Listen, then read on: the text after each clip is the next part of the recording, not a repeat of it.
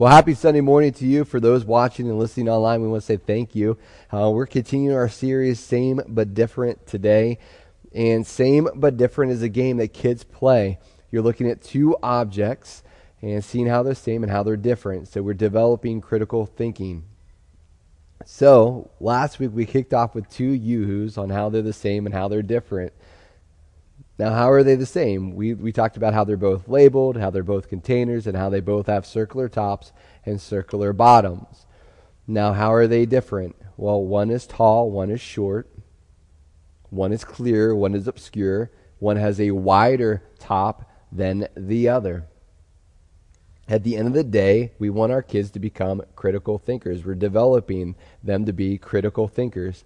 And the same goes for men and women. Men and women are the same, but they're different.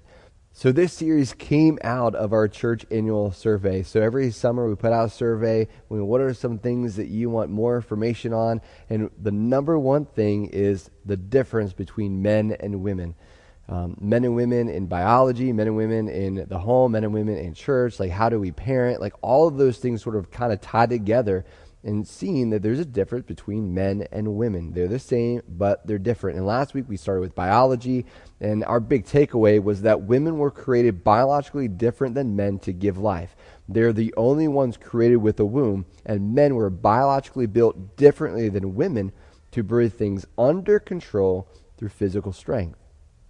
The whole point of our differences is to provide human flourishing under God's design. Now, although our world is broken, it's out of rhythm with God's design because of sin, we can still experience flourishing through living out the purposes given to us by God. So, back to Genesis, we were there last week. Um, it says, The Lord God took man and put him in the Garden of Eden to work it and to take care of it. See, God's intention is for us to partner with Him to flourish. And another word for flourish is to thrive. And by working and taking care of the garden, here's what would it do it would in turn take care of Adam and Eve. See, Adam, I don't want you to miss this. Adam is preparing the garden for growth, he's cultivating the garden for growth.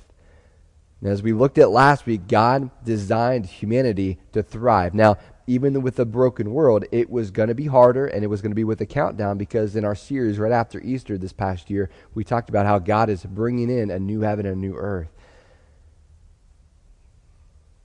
And until that time, He has designed that men are preparers and women are nurturers.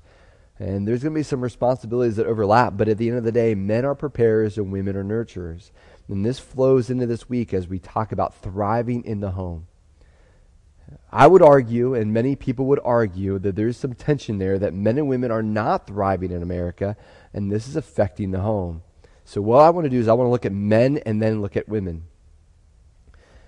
So, American society is committed to ideology that men are not safe or they're toxic because of the patriarchy. So, what if patriarchy wasn't the reason why men are viewed as not safe or toxic? So let's critically think about this. Men are less likely than women right now to earn a degree, join the workforce, and get married. Now, men are more likely to stay home, play video games, and be addicted to porn. Now, here, here's the ironic thing about that. When they play these video games, they're simulating the actions and the activity of masculinity strength, fighting, defending.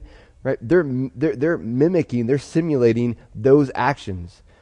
And being a man is pointing back or reflecting God who made man and gave woman as his counterpart. This is the check that's so important. Men and women are counterparts. Men are biologically built differently than women to bring things under control through physical strength to benefit their counterpart. Now, if men are left unchecked, with this truth and within this design, women will be victimized. So, so what if the reason for fatherlessness is unchecked men hijacking their God given purpose? In 1969, the first no fault divorce bill was signed in California by Ronald Reagan who went on to say on record that that was one of his greatest political mistakes. Because today, there are over 19 million kids living in single parent homes, and 80% of those homes have the mother acting as the head of the family. Divorce damages more than we like to admit. It's disrupted the kids, specifically to boys.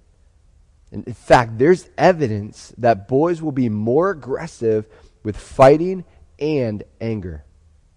And this is part of bring things under control or order, right? There's a requirement of strength in order for that to happen. Okay, so there's a God given purpose there, but that's out of whack, right? It's out of whack. When, when it's not within God's design, anger is out of control, right? Fighting is out of control. And so when, when this isn't under God's design and we're not, they're not prepared to utilize what God has gifted them and made them to do, boys will try to do this on their own, and it's going to lead to a broken way on how to deal with women and how to treat women. They're going to victimize women, they're going to abuse women. And that's outside of God's design. Now, on the flip side, more and more women under 45 are becoming single.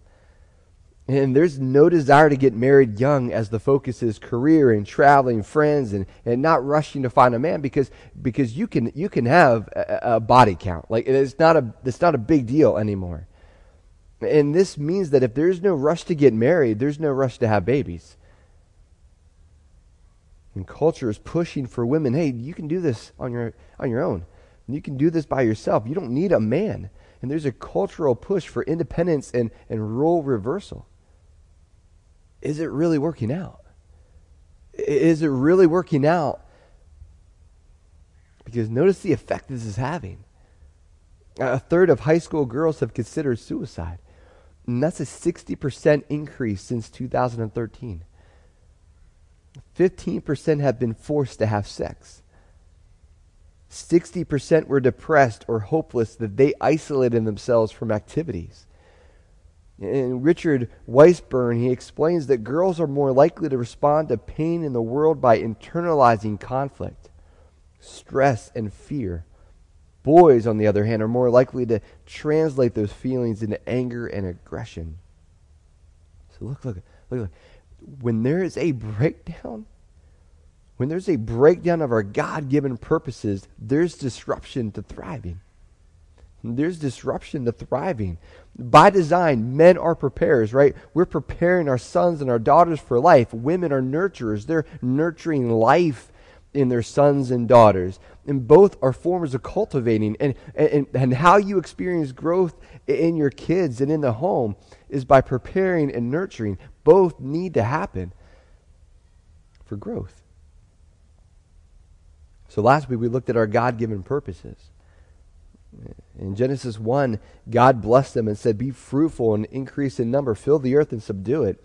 And so we, we, we are, one of the purposes is to give life and then to rule over the fish in the sea, the birds in the sky, and over every living creature that moves on the ground. Right? It's bringing things in order. Right? It's bringing things under control. And so we talked about this last week that it required both a man and a woman to do that. Not two dudes or not two chicks. It, two humans, a man and a woman, to do this, to accomplish this. See, women were created biologically different than men to give life. You're the only ones created with a womb. This is how you are like God, made in the image. One of the one of the ways that you're made in the image and likeness of God is that you are able to give life.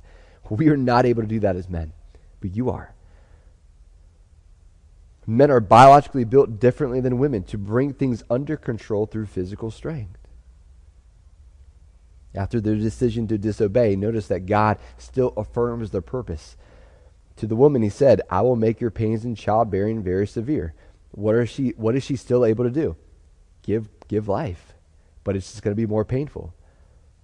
Your desire will be for your husband, and he will rule over you. We'll talk about that in a second. And to Adam, he said, Cursed is the ground because of you. Through painful toil, you will eat food from it all the days of your life to what? To cultivate the earth required strength, right? To bring it under control, to bring it in order required strength. It was going to be harder now. It will produce thorns and thistles for you, and you will eat of the plants of the field. And as we read that, there are several things that, that clash with our culture patriarchy, marriage, and parenting, having and disciplining kids. And look, look it, it, doesn't, it doesn't seem like our culture's ideology is working as boys are trying to become men without preparation. Girls are believing that they don't need men to thrive. So, if that's our culture's ideology, let's kind of look at what God says about it. Let, us see, let's see how He designed it to, to flow, because if it really leads to thriving and flourishing, we need to lean into that design, right? We need to live out that design. So, let's look at patriarchy, marriage, and then parenting. So, before Eve gave into temptation, she knew that the fruit from the tree of knowledge of good and evil was off limits. In fact, the reason why she even said that to the tempter was because she knew, because God told Adam and Adam told Eve. She knew that it was off limits. And when she gave into temptation, okay, so temptation is not a sin, giving into temptation is a sin. So when she gave it to Adam, what was she doing? She was in now control over him. She was no longer living or acting in her role as the helper or the counterpart she was domineering. She was now doing both roles. She was giving life and then trying to bring things in order or bring things in control. And the consequence would be that Eve would continue to desire control or domineer. The phrase, he will rule over you, listen, is, isn't a command. It's a consequence. It's explaining the consequence of Eve's decision. That Adam would have authority over Eve and husbands would have authority over their wives. And what Paul does is he explains this. He puts legs to this on how a husband leads the home in a culture that he was writing to that was female dominated. In fact, the worship, the religion in that culture was female driven. It was female driven. The main god was a goddess. So, Submit to one another out of reverence for Christ. Wives, submit yourselves to your own husbands as you do to the Lord, for the husband is the head of the wife, as Christ is the head of the church, his body, of which he is Savior. Now, as the church submits to Christ, so also wives should submit to their husbands in everything. So, just like in the beginning, Adam and Eve were to submit to each other as counterparts out of respect for God's design and out of respect of God's rules. Now we submit to each other because Jesus is our leader, he's our king. When we submit, when we mutually submit to each other out of respect for, for Jesus and his design, it leads to a thriving marriage. It leads to a successful marriage. And here's what begins to happen when you're tempted you're tempted to control or domineer or even derail. Because you're mutually submitting to Jesus, you avoid manipulating or undermining in private. You avoid undercutting or disrespecting in public. Instead, what happens is the wife is nurturing the husband through encouraging, assisting, and supporting because marriage is a picture of the church. We do that with Jesus. He is the leader, He is our king. And what we do is we support Him, we assist Him in building up the church. So he is building a church, and he has us doing that here locally. And that's why we show up on a Sunday, why we connect, why we invite, why we serve, why we give, why we attend. Husbands have authority over their wife in the same way Jesus has authority over us. Positional leadership. This positional leadership. He says, Husbands, love your wives just as Christ loved the church and gave himself up for her to make her holy, cleansing her by the washing with water through the word, and to present her to himself as a radiant church, without stain or wrinkle or any other blemish, but holy and blameless. In the same way, husbands ought to love their wives as their own bodies. He who loves his wife loves himself. So, look, when we accept Jesus, when we accept what Jesus has done through his death, it prepares us to submit to him. Husbands are to love their wives sacrificially. So here's what that means you avoid demeaning in private. You're not name calling. You're not saying you're lazy. You're a deadbeat. You don't do nothing. You're a good for nothing. You're just like your mother. You avoid valuing in public.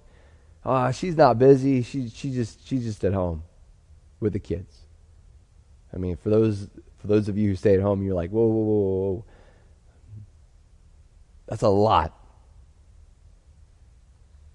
See, instead, what the husband does is he prepares her through putting her needs ahead of his own to make submission less painful. And there should be no excuse for husbands victimizing their wives and wives undermining their husbands if sacrificial love is experienced. So then it leads to parenting. Because someone once told me in order to be the best father, I needed to be the best husband. Because marriage provides structure and boundaries for kids when patriarchy and marriage are out of order, they're not under control, they're not aligned with God's design, kids will mirror that out of orderness. And this increases anxiety and increases fear. Last year, there's a study that showed that the number one thing that they are concerned about as parents are their kids struggling with anxiety and depression. Here's the catch. Another question in the survey asked what was the number one thing they wanted to pass on to their kids. 94%. 94% said they wanted their kids to be honest and ethical. 35% said faith. Look, I get it. I get it as a parent. I get it. I want my daughter to be ethical. I want her to be honest. But, but that source of honesty, that source of ethics comes from somewhere. It, it comes from somewhere. And as a follower of Jesus, that source is Him. If I'm a follower of Jesus, faith ought to be the number one thing, the number one value that I'm passing on to, to our kids, right? That I'm passing on to my daughter, that you're passing on to your kids, because faith helps us in our fight with anxiety and depression. See, when our kids are out of control, right, discipline is required. And one of the goals of discipline is to establish boundaries and authority. See, according to Dr. Aric Sigman's work, The Spoiled Generation, there has been an alarming rise of rates of child depression, teenage pregnancy, obesity, and violent crimes by adolescents. Dr. Sigman's research found that even nursery age children are becoming increasingly violent and disrespectful towards their teachers. And believe it or not, more and more stories of kids physically harming their parents are occurring in addition to attacking police officers. He believes that this is happening because there's no respect for authority as we've excused our kids' defiance as a response to stress. It's been said when you lose respect for authority, you will lose fear of authority that authority matters. See, establishing authority in the home is not only important, in fact, it's a command. And if it's not done at home, it will not be done in public. This is what Paul writes to the same church as he just wrote to when it comes to husbands and wives. Notice what he continues. Remember, a very female dominated culture. He says, Children, obey your parents in the Lord. For this is right. Honor your father and mother, which is the first commandment with a promise. So, that it may go well with you and that you may enjoy long life on earth.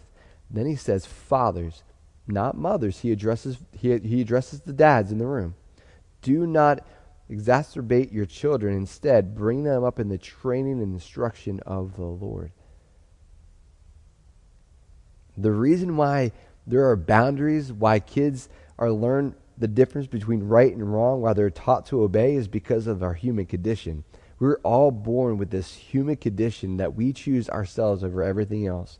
And we need parents to provide structure of right and wrong. And when we provide clear boundaries and our kids obey, it typically allows kids to thrive. It allows kids to thrive. Paul is encouraging dads to lead the home by passing on to their kids faith, more than just morality, more than just ethics, more than just honesty, but faith through discipline. He's encouraging dads not to irritate, frustrate, or provoke their kids. Instead, he's he's encouraging dads to prepare their kids through discipline. See, this is the tension that we live in this, this culture that values kid centric parenting or gentle parenting. And our culture wants us to talk things through with our kids so we understand why they did it. And I know this clip is, is, is going to be definitely over the top, but hopefully this sort of paints the perspective with this gentle parenting. We are trying something different, John. Emotionally sensitive parenting. Mm-mm. Listen, my nephew broke a crayon at a restaurant, just complete meltdown, just scream, and no one's hitting this kid. Just like, tell us your truth, tell us, tell us your truth. My sister's calling her therapist. What should I do? What should I do? My other sister's rubbing crystals together. Mm. Trying to manifest no tears. She's quoting Brene Brown. Vulnerability, vulnerability. Uh-uh, my, uh, uh, uh. my sister doesn't believe in physically looking down on her kids. She doesn't believe because that's judgmental. To, we are in a Chili's. She's on the ground in a Chili's. Just, please, what do you need? I'll help you. Anything. You are loved. You are valuable. Tell us you're safe. Feelings are hard. I'm sitting there like, dude, I will hit a child, bro. I will hit a child. Uh-uh, dude, I will hit your child, bro. You see me at a restaurant, your kid's acting up, wink at me, go to the bathroom. I will hit your child. I will. We tried it, okay? We tried not spanking. It didn't work, okay? We gave it a shot. You're like, oh, we don't spank our kids. Well, now he's 26 and growing sunflowers out of his trunk and is on unemployment. What happened? I know it's I know it's exaggerated. But that's how it sort of comes across because our culture says, well, our focus needs to be that we heard them, not that they heard us. We're encouraged not to spank, not to send a timeout, not to ground, not to take away privilege, and not to establish patriarchy or boundaries because that will cause kids to be anxious. Another goal of discipline is to develop character. Look, if the majority of parents want honest and ethical kids, it requires discipline, and discipline develops character, and character should drive behavior. So, what if we looked at discipline not as punishment, but as correction? Right? It's course correction. And it seems clear that Paul, from him, that honoring and respecting authority is the start of developing character.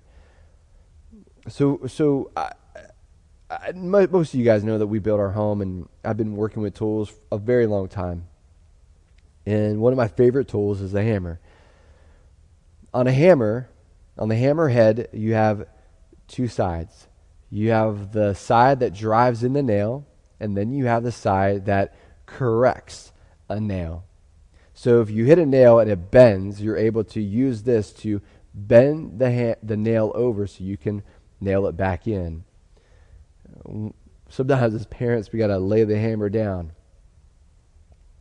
What if we looked at this as not as punishment, but as course correction? Right? They're, they're bent they're going sideways, and we need to bend them back to where they need to go. See, something needs to happen within them before we see the moral and ethical behavior out of them. It takes attention and time because our kids suffer from the same human condition as we do, sin nature. And listen, there's always going to bent there's always going to be for them a bent towards selfishness and me first mentality and the attempt to save themselves from a punishment or discipline. Now, notice the thoughts from James White. He says, You can't manage them, handle them, compensate for them, supervise them, or make excuses for them. You have to discipline them. The inner world is sin stained and sin stoked. It needs to be shaped and developed, which is why calling gentle parenting gentle is disingenuous. It makes the other approach harsh, but that's not true. You can be gentle and disciplined. God provides himself as the example of a gentle disciplinarian that is motivated because of his love for us. The writer of Hebrew, Hebrews writes this, and you have completely forgotten this word of encouragement that addresses you as father addresses his son. It says, My son, do not make light of the Lord's discipline, and do not lose heart when he rebukes you, because the Lord disciplines the one he loves, and he chastens everyone he accepts as his son. Endure hardship as discipline. God is treating you as his children, and for what children are not disciplined by their father? If you are not disciplined and everyone undergoes discipline, then you are not legitimate, not true sons and daughters at all. Moreover, if we all had human fathers who disciplined us and we respected them for it, how much more should we submit to the Father of spirits and live? Speaking of God. And they disciplined us for a little while as they thought best. But God disciplines us for our good in order that we may share in his holiness. No discipline seems pleasant at the time, but painful. Later on, however, it produces a harvest of righteousness and peace for those who have been trained by it. See, discipline is encouraging. If you're experiencing it, it means that you belong to God who loves you and wants you to experience right living that leads to peace. Discipline is bringing order, it always has a purpose. Notice how the focus is back on the fathers. It's not that mothers can't do it because they can. It's going back on the purpose as fathers as preparers. They're the ones to prepare. Women nurture, men prepare. If we desire our kids to thrive, we need to prepare them, then that will include discipline. Discipline is grounded in love and motivated by love. Discipline is a must within any healthy relationship be- between parents and kids. And although discipline is painful, it will produce peace. It's not enjoyable in the moment, but it will lead to joy. Peace and joy lead to thriving. And this is why it's so important for kids to have their parents involved in their lives. In charge of how they use the internet and social media, kids need boundaries, they need leadership, they need direction from their parents. And I'm so incredibly thankful for the single parents we have in our church. You are incredible. And the reason why I say that is because you show up week in and week out in allowing us to partner with you. That's why the early church was big on supporting widows and orphans. Why? To come alongside, especially when it comes to as you're raising your kids, you need both the preparing and you need the nurturing. And we're coming alongside and helping you with that.